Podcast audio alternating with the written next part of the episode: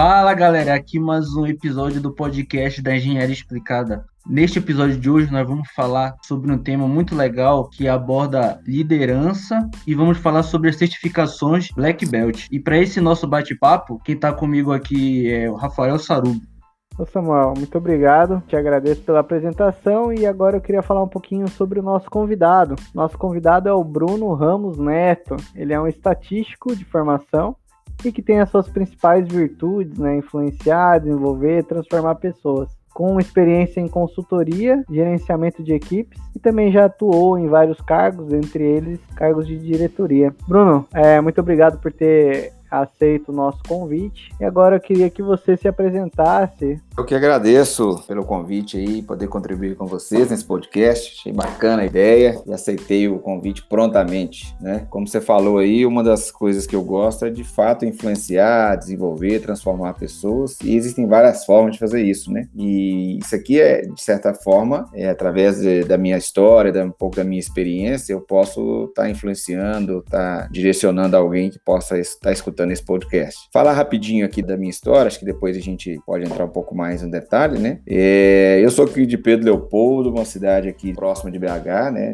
Minas Gerais. Estudei até o segundo grau lá e depois fui fazer a faculdade de estatística na UFMG, em BH. E daí eu já fiquei por BH mesmo, né? Eu comecei a fazer estágios na faculdade, é, mais pro final do curso eu já entrei pro estágio na área de consultoria, iniciei minha carreira como consultor, né? Depois de, de, de formado. Trabalhei alguns anos em consultoria, depois também tive a oportunidade de trabalhar como analista em algumas empresas. Rodei bastante no início aí da minha carreira, carreira, né? Acho que a gente vai procurando aí o lugar onde a gente vai se encaixando melhor, acho que isso é normal. Então, é, quando pega o meu currículo lá, ficou um ano aqui, depois foi para o outro, ficou mais um ano. Então, isso aconteceu bastante no meu início de carreira. E aí, algumas vezes eu fiz o caminho de ida e volta, né? Fui para consultoria, depois voltei para dentro de alguma empresa, fui para consultoria novamente, até que esse, vamos falar assim, essa, esse, esse caminho da consultoria me levou a um cargo de liderança, né? Meu primeiro cargo de liderança que eu assumi foi dentro de, de um trabalho trabalho de consultoria, né? Eu fui um consultor líder, então liderava uma equipe de consultores aí fazendo projetos de gestão em alguns clientes. E isso depois me propiciou assumir cargos de liderança aí já mais na parte executiva, né? Então eu fui, fui gerente dentro de uma empresa, depois fui a diretor, né? Fiquei aí cinco anos nesse cargo de diretor. É, depois tive aí um, uma interrupção nesse momento aí, a empresa passou por reestruturações e eu acabei saindo. Fiquei um tempo parado aí no mercado, isso foi no ano passado, em 19. É, voltei para o mercado aí como gerente aí no, numa empresa em São Paulo, foi até a oportunidade onde eu conheci o Samuel, né? Que ele trabalhou junto comigo. E mais recentemente voltei para BH, dando um passo atrás, mas é um reinício de carreira aí, né? É, por questões até pessoais aí, familiares, acabei escolhendo voltar e trabalhar numa grande empresa aqui em BH.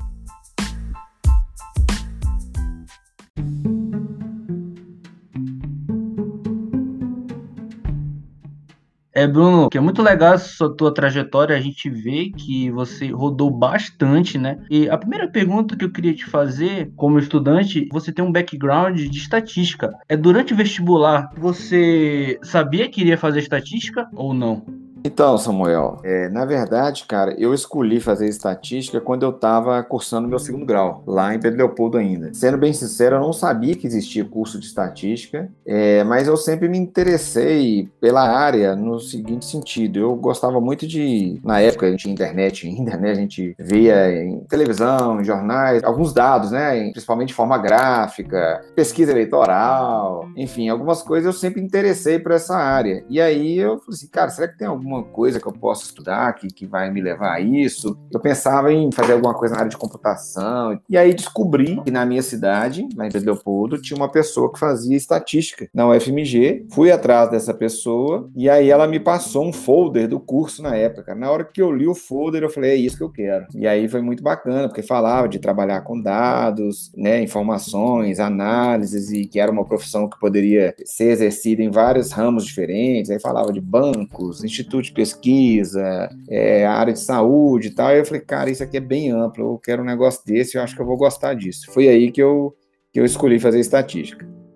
É, Bruno, que é muito legal essa visão que você trouxe, até do desconhecimento, né, da estatística, e a gente vê conversando, né, com outras pessoas que fizeram o curso e trocando experiências de como é que funciona aquele curso ou aquela graduação. Então fica uma dica aí para os ouvintes, antes de tomar qualquer decisão, sei lá, é que tente conversar com alguma pessoa sobre o curso que você quer fazer. Agora, Bruno, é, indo para a segunda pergunta, é, hoje em dia, quais são os valores que o estatístico consegue entregar numa organização?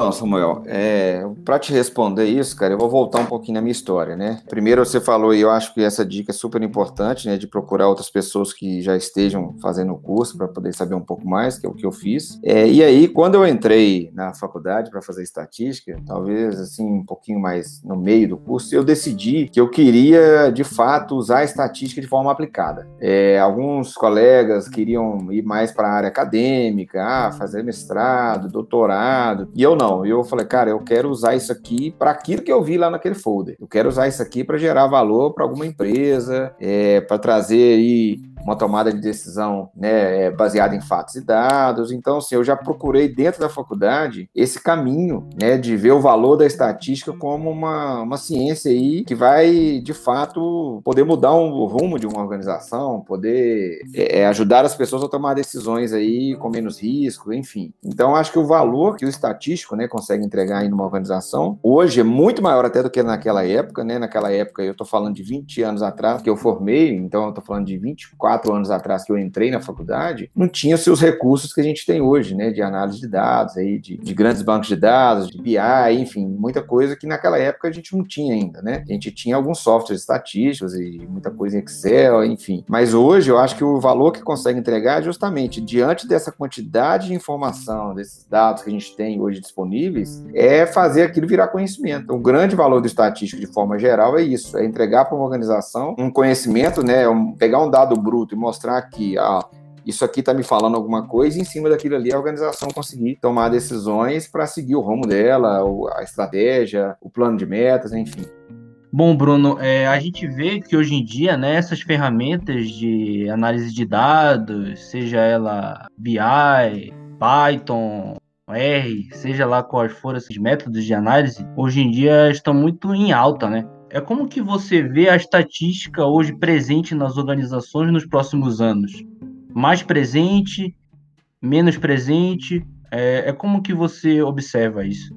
É, eu só vejo a estatística mais presente. Eu acho que é um caminho sem volta, sabe? É, se naquela época lá atrás em que eu cursei eu já percebia isso, hoje muito mais. Eu acho que quem está na crista dessa onda hoje aí está aproveitando muito né, esse momento e eu acho que o espaço, não só para o estatístico, né, com a, com a formação em si, mas quem eventualmente tem alguma outra formação, mas que faça uma complementação aí com uma estatística, eu acho que o espaço é enorme hoje em dia e tende a aumentar, né? Porque a base da estatística são dados e variabilidade. A estatística só existe porque existe variabilidade. Se não existe variação nos dados, nas informações, eu não precisava da estatística para poder analisar e tomar minhas conclusões. Ia ser tudo bem imprevisível, né? Então, cara, com a, a, enormidade de dados que a gente tem disponível hoje em dia, né, a estatística é fundamental e vai ser mais ainda no futuro. Eu acredito muito nisso.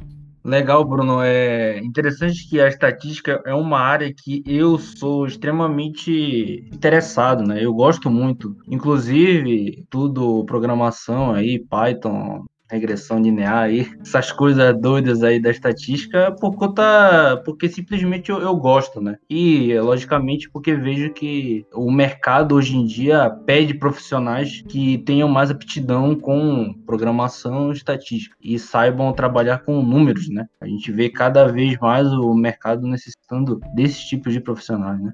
Bacana. Bruno, a gente ainda falando sobre graduação, é, certificações e cursos, você poderia recomendar para quem está começando ou se especializando na área, não somente para os que são formados em estatística, mas também para quem quer se aprofundar um pouquinho nessa área, você recomenda algum curso de pós-graduação ou alguma certificação, alguma fonte de conteúdo, algum canal que você já acompanhou? Que você você possa recomendar para os ouvintes que gostariam de saber um pouquinho mais de como usar a estatística na prática e fazer entregas para as companhias, como você usou como exemplo. É, então, Rafael, eu acho o seguinte: aquelas pessoas que têm interesse em estatística, mas não são graduadas em estatística, é, eu não tenho acompanhado tanto assim o mercado hoje, né, dessa parte, mas eu acredito que tem uma enormidade de, de, de pós-graduações, igual você comentou, ou cursos aí de especialização, enfim, que possam agregar muito, né, principalmente de forma aplicada algo relacionado à gestão da qualidade, é, ou metodologias de gestão, né, ou metodologias de análise,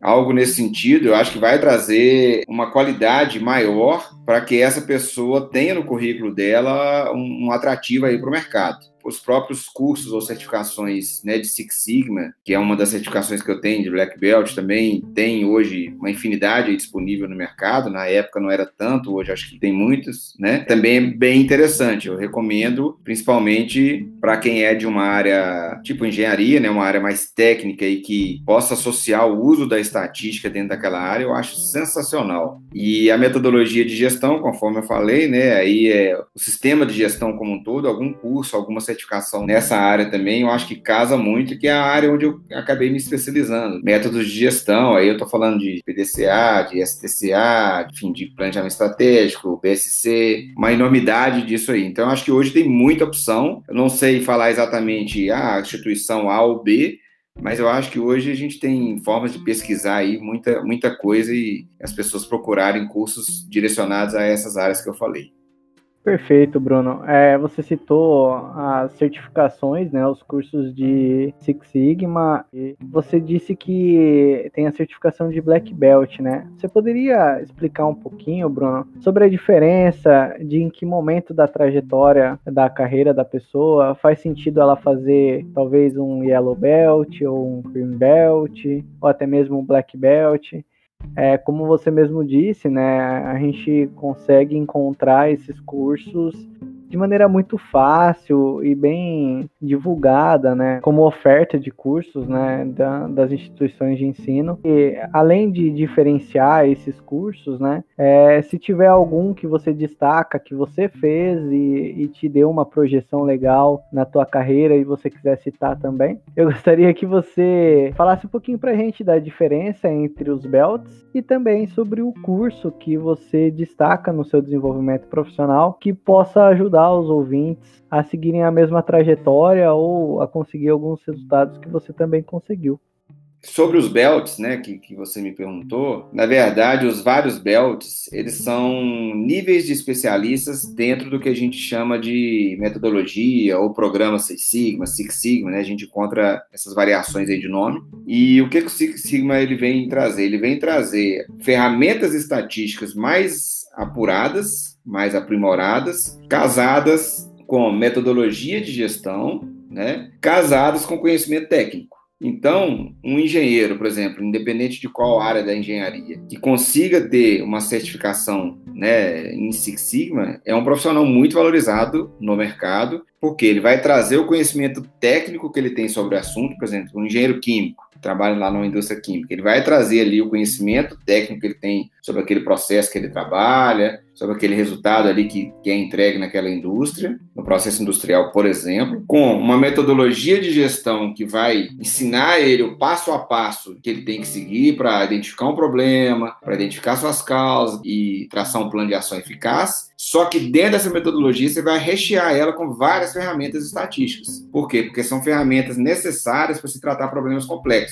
Então, o Six Sigma nasceu nesse sentido, é da necessidade de, das empresas alcançarem patamares de exigência maior e aí, para que eu tenha é, tratamento de problemas complexos, eu preciso de ferramentas mais poderosas. Então, o Six Sigma veio trazendo ferramentas estatísticas mais elaboradas do que a gente conhecia na época, que ainda não tinha o Six Sigma, que né, tinha o PDCA com algumas ferramentas da qualidade, que o pessoal chamava na época, né? Que são ferramentas simples, que resolvem vários problemas ainda hoje em dia, né? Mas que dependendo da complexidade, você precisa de trazer isso aí. Então, o Six Sigma veio trazer isso E os belts, né? A diferença aí do. É, tem até o white, yellow, green, às vezes tem até o brown e, e, e, o black. É, na verdade, o conhecimento que esse especialista tem, a profundidade dentro daquelas ferramentas. Então, no nível white belt ou yellow belt, ele é um, um especialista do programa Six Sigma, mas ele tem uma caixinha de ferramentas ali mais simples, né? O Green Belt já é um cara que consegue atacar problemas mais complexos, porque ele já aprende um pouco mais de ferramentas. Já o Black Belt, né, que seria o último nível, tem até o Master Black Belt também, né, em alguns casos, já é um cara que já tem assim uma caixa de ferramenta mais poderosa que assim, ele tende a conseguir resolver problemas mais complexos, porque ele sabe qual ferramenta usar em determinada ocasião. E além disso, o Black Belt, ele tem o papel de ser formador dos demais belts também. Então, o Black Belt ele acaba virando um mentor aí de um Green Belt, de um Yellow Belt, enfim. Essa aí é, em rápidas palavras, é a explicação do que que significa esses belts aí e a importância de, de se fazer um curso desse hoje em dia e a valorização disso no mercado. Legal, Bruno. É, tem algumas coisas que você falou que eu acho muito interessante e gostaria de destacar, né, em relação ao tamanho da caixinha de ferramentas que cada belt tem, né? Eu acredito que para quem não tem conhecimentos sobre estatística, ou até mesmo quem tem e queira se especializar mais, né, em como fazer uma aplicação da estatística dentro de um processo, dentro de um sistema que pode ser melhorado. O Belt em si é, um, é uma solução que vem a agregar para essas pessoas, né? Talvez para o White Yellow Belt seria mais aplicável para uma pessoa que está entrando agora no mercado de trabalho, até um Green Belt, né? E um Black Belt depois que você já trabalhou um pouco com projetos, já entende mais ou menos como funciona uma melhoria de processo, aí você consegue talvez lidar de uma forma um pouco melhor com as muitas ferramentas que você vai ter, né? Que às vezes você vai ter uma caixa de ferramentas muito grande, mas não vai saber para que cada uma delas serve na prática ou como pode ser aplicado da melhor forma, né? Eu particularmente tenho um Green Belt, sou formado em engenharia elétrica e para mim foi um curso em que agregou muito, porque eu já tinha algumas experiências em relação a ferramentas de qualidade, como você usou como exemplo, né, o PDCA. Para os que estão nos ouvindo, a gente está falando algumas siglas que a gente vai deixar na descrição do podcast para que vocês conheçam e também nas nossas redes sociais vocês podem encontrar um pouquinho sobre cada uma delas. A maioria delas a gente já fez algum post sobre e o PDCA é uma forma da gente melhorar processo, né? O, o Belt ele usa uma forma, uma metodologia que é o DMAI, que é um pouquinho diferente e eu só queria destacar esses pontos que você trouxe que eu acho que são muito legais e para os ouvintes que querem se especializar nessa área é muito bem bem-vindo essas dicas de um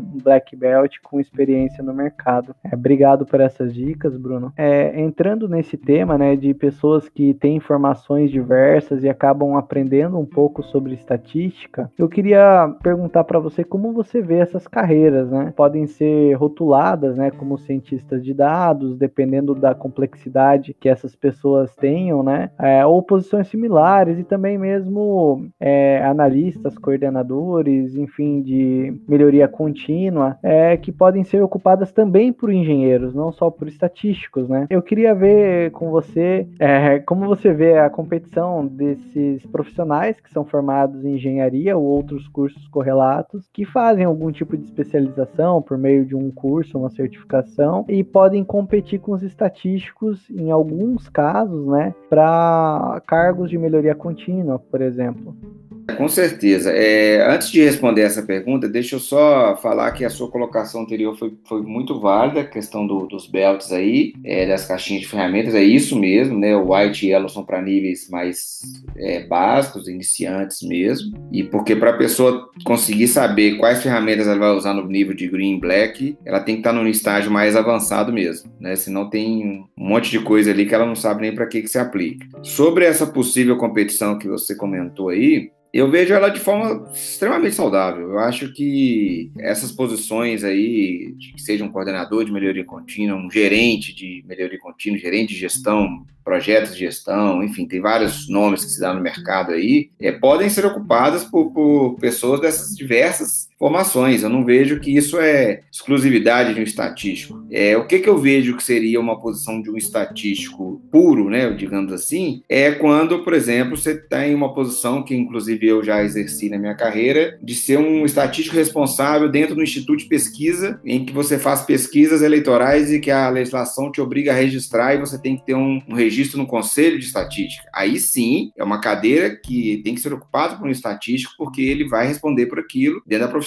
dele. Agora, dessas outras opções que você deu aí, né, esses exemplos que você deu, qualquer pessoa, já, né, administradores, engenheiros de produção ou outros tipos de engenharia, mas que tenham conhecimento, né, de metodologias de gestão e aí um conhecimento estatístico que vai ajudar também a compor isso tudo, é, podem perfeitamente é, exercer esses cargos, né? E eu não vejo isso como uma competição do ponto de vista ruim, não. Eu acho muito bom e quanto mais as empresas tiverem esse tipo de pessoas, né, com essa, com essa cabeça, com essa formação, eu acho que só tendem a ganhar. Hoje em dia, a gente ainda vê muitas pessoas aí em posições de liderança, de gestão, que ainda tem uma cabeça, digamos assim, um pouco mais atrasada, que, que não se abriu para essa, né, essas metodologias, enfim, de sair do achismo e, de fato, né, vamos para fatos e dados aqui, vamos trabalhar em cima de análise, em cima do que os números mostram, né, em vez do cara, ah, não, mas eu sempre fiz assim, sempre deu certo. Então, hoje em dia, isso está cada vez mais restrito, né, o profissional com essa cabeça. Então, acho que tem espaço para todo mundo, sim, e é uma competição super saudável, né, eu falo competição entre aspas, porque eu acho que isso é do mercado mesmo, e vejo espaço para todo mundo, tá? Não vejo isso como, como, como problema, não.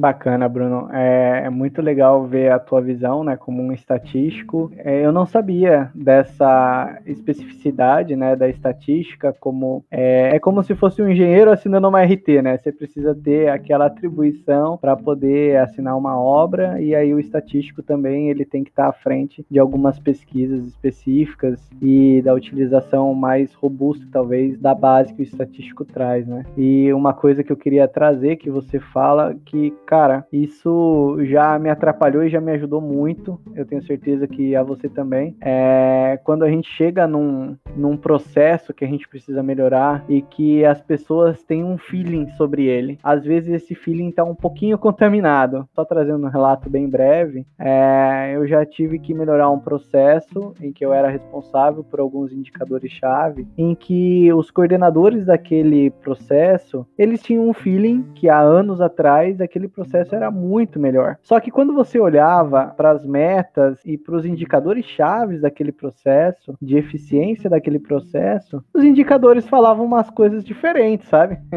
Ao decorrer do trabalho, né, a gente foi vendo que o número não era bem construído, que a forma como a, a base de dados para compor esse número também não era muito bem construído. As pessoas que colocavam os números dentro desse banco de dados não eram bem treinados. E aí, ao longo do tempo, é, existia um feeling que não conversava com o número. E aí, por mais que você trabalhasse, conseguisse conscientizar as pessoas que trabalhavam no processo, trazia ganhos relevantes para o processo, né? E isso refletiu no número cada vez melhor. Mas ainda assim era difícil de você brigar com o feeling, né? Porque é, não é palpável, não é mensurável aquela, aquele sentimento de eficiência que os mais antigos tinham, né? E até colocar tudo isso numa mesma base para falar, ok, hoje a gente está assim e amanhã, caso a gente chegue nesse número, agora que o número é confiável e que o feeling e o número estão no mesmo patamar, né? Agora a gente consegue saber onde a gente está e amanhã, se a gente melhorar, a gente sabe que fez um progresso, né? É, eu vejo que é, muitas companhias, conversando com amigos que estão no, no mercado de trabalho, é, às vezes, infelizmente, a gente se depara, né? Infelizmente ainda frequentemente, dependendo da área de negócio que você trabalha, com esses feelings que não conversam nem mesmo com o número que às vezes está ali só para bater uma meta, enfim, perde todo o sentido da coisa, né? E a base da estatística, da análise de dados, da melhoria contínua, né? Eu entendo que, como o contexto que você passou, né, vem a somar e essa concorrência entre aspas que existe com estatísticos e profissionais correlatos que buscam essa base, né, eles estão cada vez mais mudando essa perspectiva, né, de olhar os processos, os produtos com feeling, né, como você mesmo disse, e passar a olhar com uma base mais pautada em dados, em números que realmente sejam correlatos com a realidade, né? E aí a gente consegue gerenciar, a gente consegue melhorar e cada vez mais ser eficiente, né? É, Bruno, é que logo no início da sua fala sobre fatos e dados, é, eu, eu lembro durante o trabalho que a gente teve junto, durante uma, uma reuniãozinha, você falou, é, acho que já ouviu aquela frase do Deming? Não sei se tu lembra, Bruno. É, é tipo que em Deus nós acreditamos, é, todas as outras coisas vocês precisam nos trazer dados, né? É tipo que essa frase ela me marcou, né? Porque é que beleza, você tá julgando o indicador se tá bom ou ruim. Beleza, mas você tem que me trazer os dados, né? A gente só consegue provar alguma hipótese se isso tá bom ou se tá ruim, baseado em dados, né? Eu, eu lembro muito bem dessa, dessa conversa que a gente teve que a gente tava falando sobre aquele nosso projetinho lá do, do MT. Isso é uma coisa interna aqui. Isso, isso é uma das coisas que eu mais gosto, cara, assim, é de deixar essas, essas marcas, sabe, assim, de coisas pequenas aí. Você viu que eu, eu, eu sempre falo essa frase e, e, às vezes eu achei que não ia marcar e para você marcou, mas é isso mesmo, é uma frase do Deming, de que ele fala, em Deus eu confio, todos os demais tragam-me fatos e dados. Eu uso sempre essa frase num contexto daquele que a gente estava lá, de que o cara usa o achismo ou usa, ah, porque pela minha experiência, isso não sei o que, não sei o que, ah, tá, me mostra, me prova aqui com fatos e dados, né? Então é isso.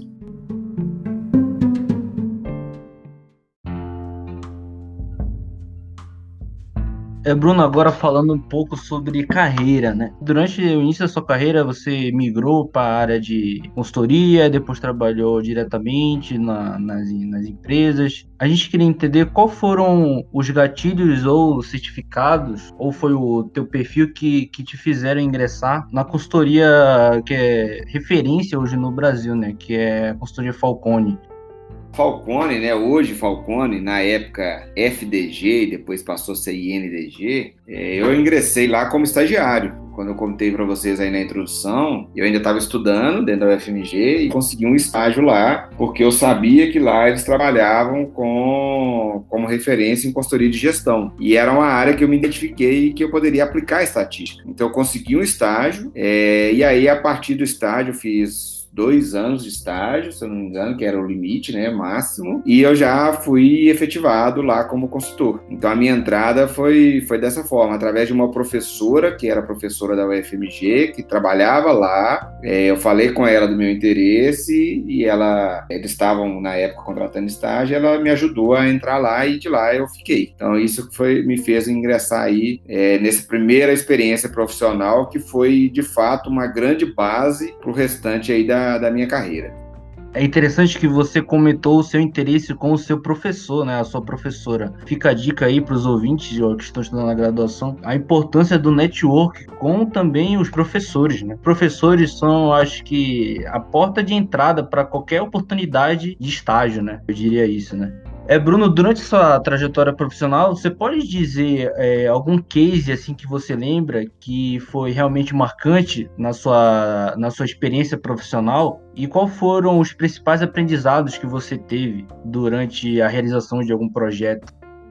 Aí eu vou contar um pouquinho da minha trajetória, né? Como eu já falei, a minha, minha primeira experiência profissional foi na Falcone, né, antigo INDG, e lá foi onde eu construí a minha base de conhecimento, principalmente em métodos de gestão e Six Sigma. Eu posso dizer que lá é, o grande aprendizado que eu trago dessa época eu tive o privilégio, eu falo isso, né, costumo falar isso com as pessoas que eu trabalho, de participar do início é, do Six Sigma no Brasil, porque na época não se falava em Six Sigma, Black Belt, Green Belt, estava começando. E a Falcone, né, o INDG na época trouxe isso para o Brasil, né, foram para os Estados Unidos, viram a metodologia, trouxeram para cá. E eu estava naquela turma ali, ainda como estagiário, depois como um consultor júnior, mas estava ali aprendendo com os caras de ponta é, sobre essa metodologia tecnologia. E ali iniciou a minha formação, né? Dali eu fui depois para uma outra consultoria, continuando focado nessa área de, de Six Sigma principalmente. E aí foi onde eu me desenvolvi, dando treinamentos, dando orientação de projetos, né? Eu tive oportunidade aí, por exemplo, de rodar rodar é, várias unidades de uma grande empresa aí na área de cimentos no Brasil, como orientador de projetos de Six Sigma, já no início da minha carreira. Isso aí eu estou falando em 2001. Eu tinha um ano, dois anos de formado e já estava atuando aí como instrutor de cursos de Six Sigma e orientador de projetos. É, depois disso, eu experimentei o outro lado, né? Fui trabalhar numa empresa de telefonia, antiga Telemix Celular, aqui em Minas. Depois veio ser adquirida pela Vivo, né? Já como um analista aí de, de planejamento, né? Já utilizando algum, alguns dos meus conhecimentos, mas aí dentro da empresa, não mais como consultor. Anos depois, eu fui também ser coordenador aí de pesquisas de um instituto de pesquisa aqui em Belo Horizonte, até que já comentei isso com vocês aí no episódio, né? É, foi aonde eu tive um contato maior com essa parte de pesquisa de mercado e principalmente pesquisa eleitorais. Eles eram um instituto referência aqui na, na, na cidade, na região, e a gente estava em ano eleitoral, então eu fiz alguns trabalhos nesse sentido, é, onde eu precisei de fato ali usar a minha experiência é, da graduação com estatística, mas eu tive a minha primeira experiência também como coordenador. Era uma empresa pequena, eu tinha poucos liderados, mas, querendo ou não, foi minha primeira experiência como líder. Tempos depois, eu, eu fui para uma outra empresa, para uma grande empresa na área de mineração, e aí nessa empresa eu mais uma vez atuei na área de gestão, e aí aprendi muito também, porque aí foi um universo que se abriu para mim uma grande empresa,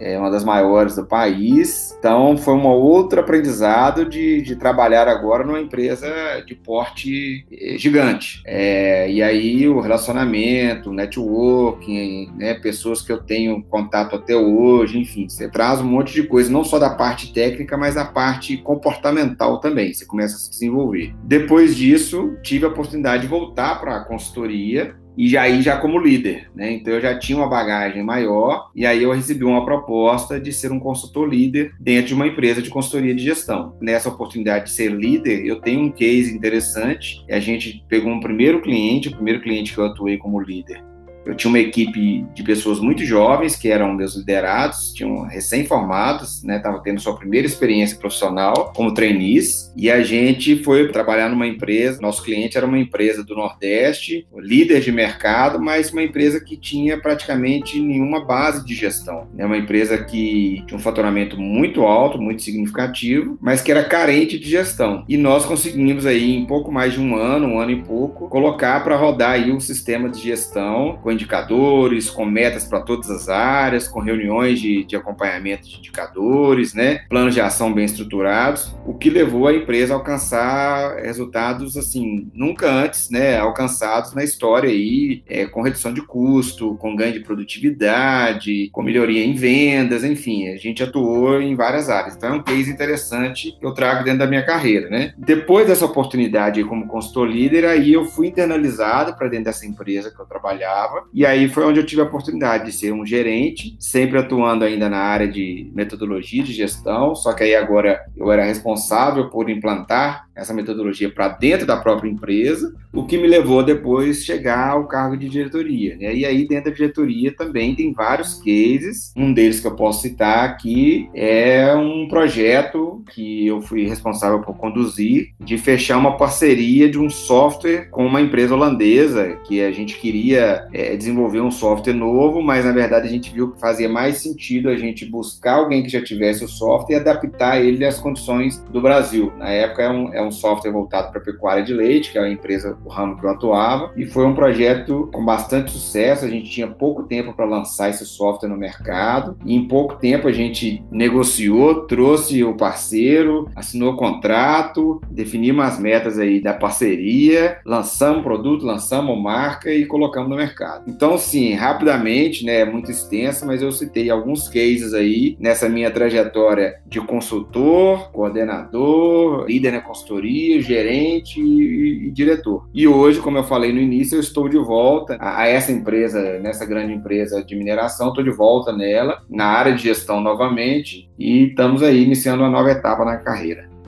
É, muito obrigado pelo teu relato. Eu acho que além de você explicar e nos contar a tua história, a sua carreira, você nos mostra o quanto e como, né, um estatístico e pessoas com essa base podem entregar para companhias de diversas áreas diferentes. Isso é bem motivador. É, eu acredito que os ouvintes também vão se motivar e se inspirar com a tua história, cara. Parabéns eu queria abordar um pouquinho sobre os processos de seleção que você passou em cada uma das posições que você passou. E se você puder falar um pouquinho, por exemplo, quando você recrutou, você comentou algum, alguns trabalhos que você fez com trainee, etc. Se você puder falar um pouquinho quando você olha para alguém que está começando a carreira, o que, que você valoriza no currículo ou na apresentação dele no processo seletivo. E para alguém que já está imerso e está se recolocando ou está em transição de carreira, o que, que você observou como recrutador? Você, você participou de, de vários recrutamentos, eu imagino, né? É, eu participei de vários recrutamentos, desde a época em que eu era consultor, né, nessa época aí que eu contei que eu era consultor líder, uhum. o próprio cliente é, nos pedia algumas vezes para ajudar na, na, seleção de algumas pessoas chaves ali da, da, da empresa. Então, eu participei de alguns processos e depois, como líder, naturalmente, eu fiz vários processos de seleção de pessoas, né? E aí, assim, o que, que é importante, né? O que, que eu posso deixar de dica nisso aí? O cartão de visitas é o currículo. Isso não tem como fugir. O currículo ou o perfil do LinkedIn, né? E hoje o LinkedIn é uma ferramenta muito usada, né? Ele é aquilo que vai abrir as portas para alguém ter o interesse de, pelo menos, te chamar para conversar network hoje conta muito, porque ele pode te ajudar, às vezes, a entrar num processo seletivo onde você está concorrendo com várias pessoas, mas se você tem uma pessoa que trabalha naquela empresa que já te conhece, ele pode fazer com que o recrutador, é, pelo menos, dê uma atenção, ó, esse cara aqui eu já conheço, eu recomendo, coloca ele no processo. Não quer dizer que a pessoa vai levar vantagem no processo, mas pelo menos, se ele não tivesse aquele network ali, aquela pessoa, talvez o currículo dela cairia ali no meio de um processo automático ali que não ia filtrar aquele currículo para uma palavra-chave, algo nesse sentido. Uma vez tendo um currículo atrativo, né, e você sendo convocado aí para uma entrevista, para um processo seletivo, uma das coisas que mais me chamou a atenção, me chamava a atenção sempre numa entrevista é a desenvoltura da pessoa, né, a capacidade de comunicação. É, eu acho que assim, aquilo que está no currículo, ela saber de fato te falar e te demonstrar que de fato ela tem aquela experiência através dos exemplos, dos cases que ela te conta, os resultados, porque aí você consegue de fato falar bom, aquilo que o cara escreveu no currículo, realmente ele está conseguindo me demonstrar. Algumas vezes acontece o contrário. É, se tem surpresas negativas de que o currículo é uma coisa e na hora a pessoa não consegue demonstrar aquilo. Então eu acho que a desenvoltura da pessoa para poder se comunicar, ter aquela segurança de mostrar que o que está no currículo realmente é o que ela sabe, é o que ela tem experiência, para mim é o principal. É uma das coisas que a gente buscava também, a parte, um pouco da parte pessoal, a parte do perfil perfil, é, porque assim, a gente tenta avaliar um pouco a parte técnica, mas ela não é o, principal, não é ela que vai definir tudo. Muitas vezes eu já optei por algum candidato que na parte técnica ele poderia ser um pouquinho pior do que algum outro, mas que eu vi ali uma habilidade de relacionamento, uma habilidade de comunicação, uma transparência melhor do que algum outro. E aí você acaba optando por isso, porque aquela frase também que fala, né? Você, habilidades você treina, né? Habilidades técnicas é passível de ser treinada. Outras coisas, é, alguma coisa do perfil, aí é muito mais difícil. Então, tem essa, essa dica também, que não adianta eu ser um, um exímio técnico, mas eu não ter habilidade comportamental. Muito obrigado, Bruno. Então, se eu tiver a capacidade de colocar em pontos altos as dicas que você passa, né, é, você destaca o networking, né, como um dos pontos principais para que a gente conheça os processos seletivos, consiga se encaixar, caso ali a triagem automática não pegue a palavra-chave, e depois que a gente entrou no processo seletivo, comunicação, desenvoltura, saber detalhar bem os cases e também demonstrar, né, é, o nosso perfil pessoal, que não só o técnico né, vai ser avaliado, mas também nós, como as nossas soft skills, também serão avaliados. Né? Às vezes é um pouquinho difícil, subjetivo, que o recrutador consiga pegar isso, mas sempre que a gente consegue demonstrar né, a nossa capacidade de comunicação, isso é bem visto então, né? Com certeza, com certeza. É o que você falou aí. Os chamados soft skills hoje acho que estão muito mais em evidência, né? E hoje você tem várias formas tentar pegar isso, né? Não é uma coisa exata, mas numa conversa, uma pessoa bem treinada consegue já puxar algumas coisas e depois você tem outros testes, que aí já indo mais para a área da, da, da, psicologia mesmo, você consegue é, confirmar talvez aquelas impressões que você teve ali numa entrevista, né?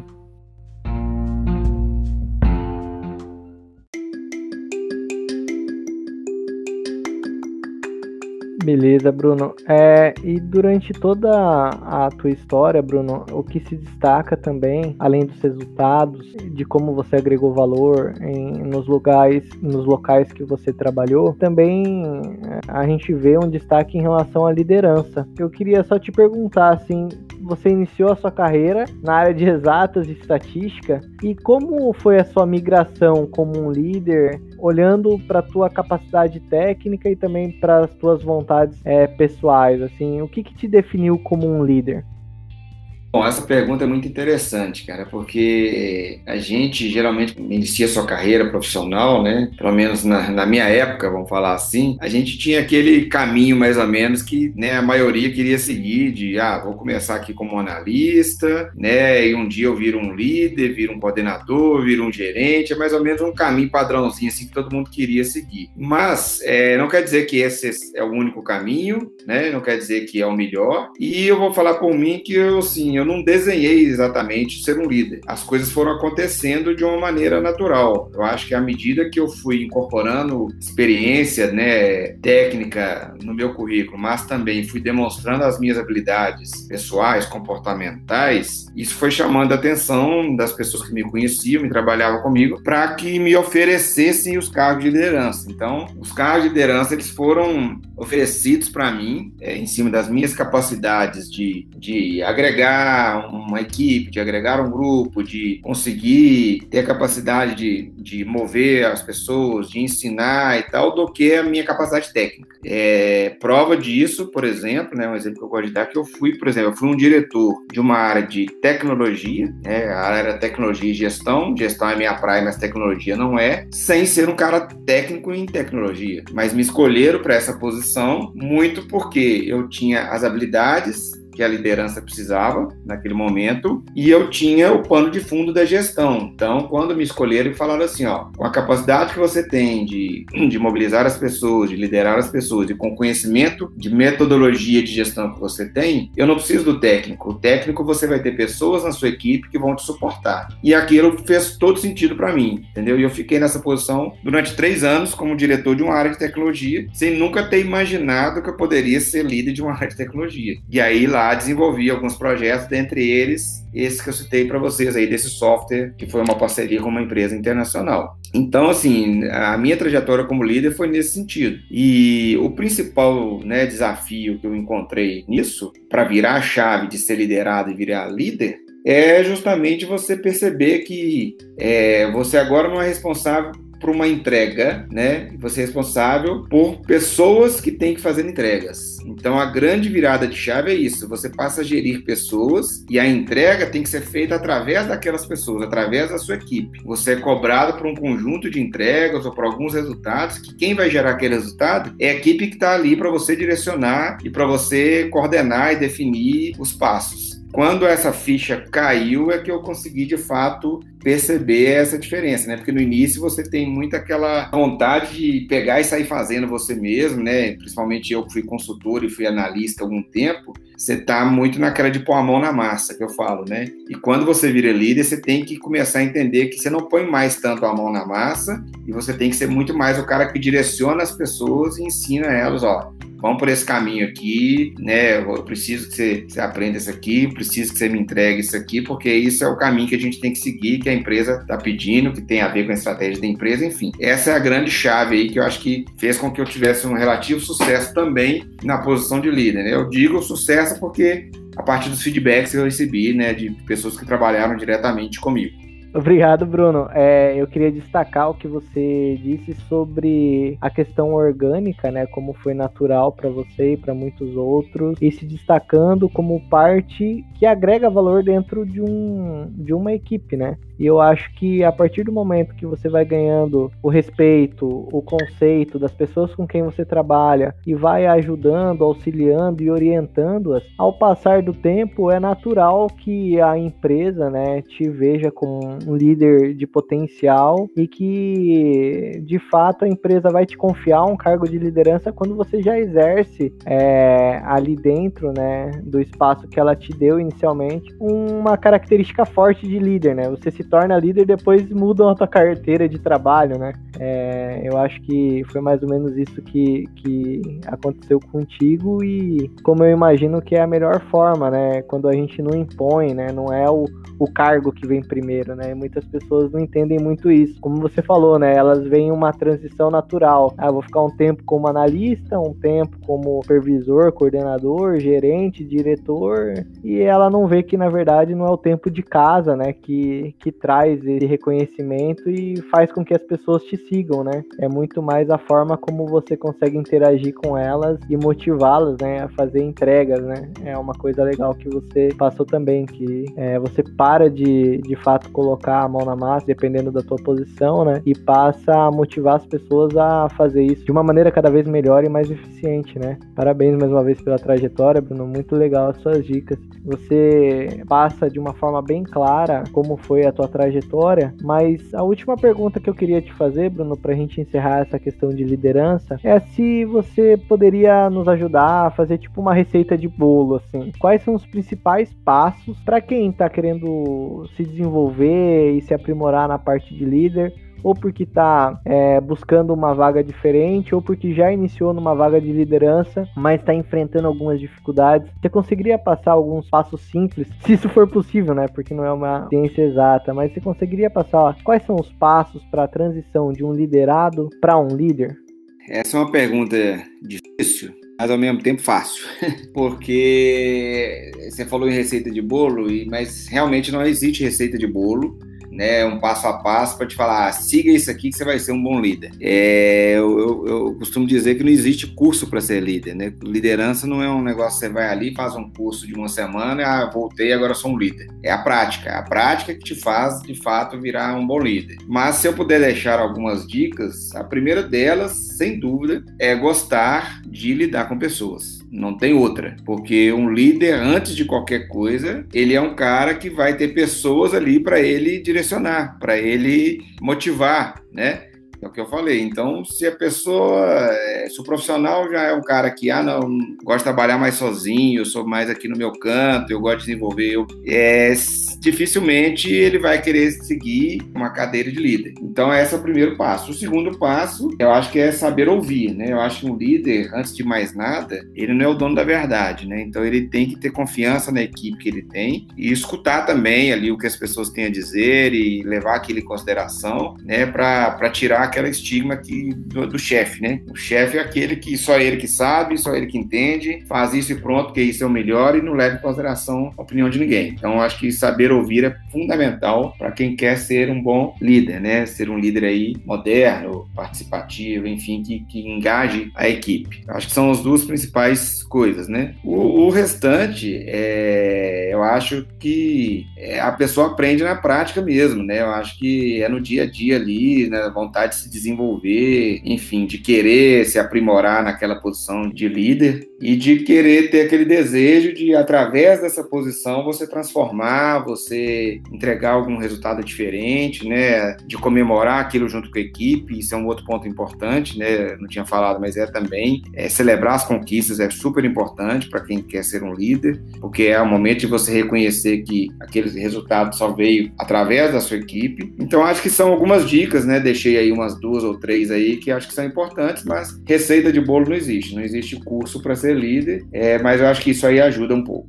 É, Bruno, eu queria fazer um relato. É, acho que a gente trabalhou na, no grupo Santa Cruz, acho que por uns seis meses, né? Período eu queria falar um pouco sobre como é que foi, né? Trabalhar contigo, já que você está falando um pouco sobre essas dicas aí. E para os ouvintes terem a, a, noção, né? Que as dicas que você está passando são é, valiosas, né? É, eu, eu me lembro bem que durante esse período que você entrou, é, eu lembro que a gente tinha até algum, alguns projetos que a gente tinha que melhorar certos indicadores.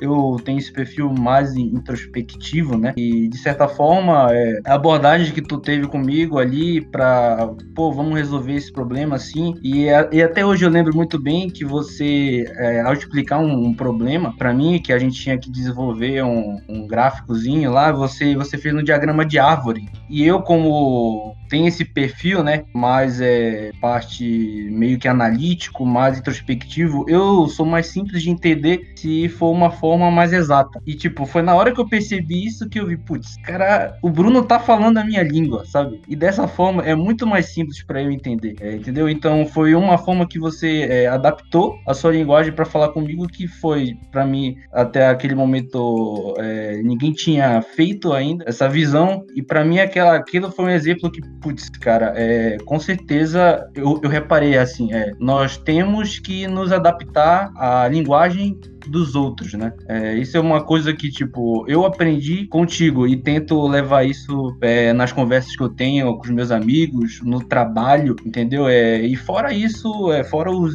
o trabalho que a gente desenvolveu, que conseguimos melhorar alguns indicadores, né? Não todos, né? Por conta do tempo que nós trabalhamos juntos, né? Foi um período relativamente curto, né? De seis meses, mas conseguimos ter resultados bons com um bom relacionamento, com trabalho em equipe então, é, fica aí o recado. Aprendi demais contigo e, de fato, essas dicas são muito valiosas. Que bom, Samuel. Fico, fico satisfeito de ouvir isso aí, cara, que é isso que, que, que move a gente, né? Você falou muito bem aí, é, tem um ponto que eu esqueci, que é, vocês podem registrar aí como mais uma dica, é isso que você falou, cara. O líder ele tem que ter uma palavrinha-chave, que chama empatia, que é se colocar no lugar do outro. Isso é chave e eu esqueci de falar dentro dos meus pontos aí, então estou completando agora, porque através da empatia acontece isso que você mencionou aí agora. Você entende o outro e tenta se comunicar, né, entre aspas, aí na língua do outro, porque aí você vai ver, se você não consegue acessar aquela pessoa de um jeito, cara, deixa eu ver a forma então que ele gostaria de ser acessado. E aí o líder tem que ter esse jogo de cintura e essa capacidade de entender o outro e ver. Ele não pode usar a mesma forma de comunicação com todo mundo da sua equipe, cada um é diferente diferente, cada um tem seu estilo de aprender, cada um tem seu estilo de lidar, e esse é um dos grandes desafios, uma das grandes habilidades que o líder tem que ter, saber lidar com cada perfil diferente que ele tem dentro da equipe.